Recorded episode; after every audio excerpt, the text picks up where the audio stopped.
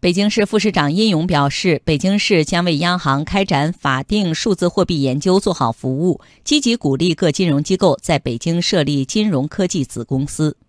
我们要夯实金融科技创新的技术基础，鼓励科技企业加强金融技术底层技术和关键核心技术的研发，积极稳妥推进创新成果在支付、征信、风险管理。投资、交易、清算、登记、身份认证、反欺诈、反洗钱等领域的应用，我们将为人民银行在京开展法定数字货币研究做好服务。我们还将积极鼓励各金融机构在京设立金融科技子公司，建立内部孵化机制，共同提升金融科技的能力。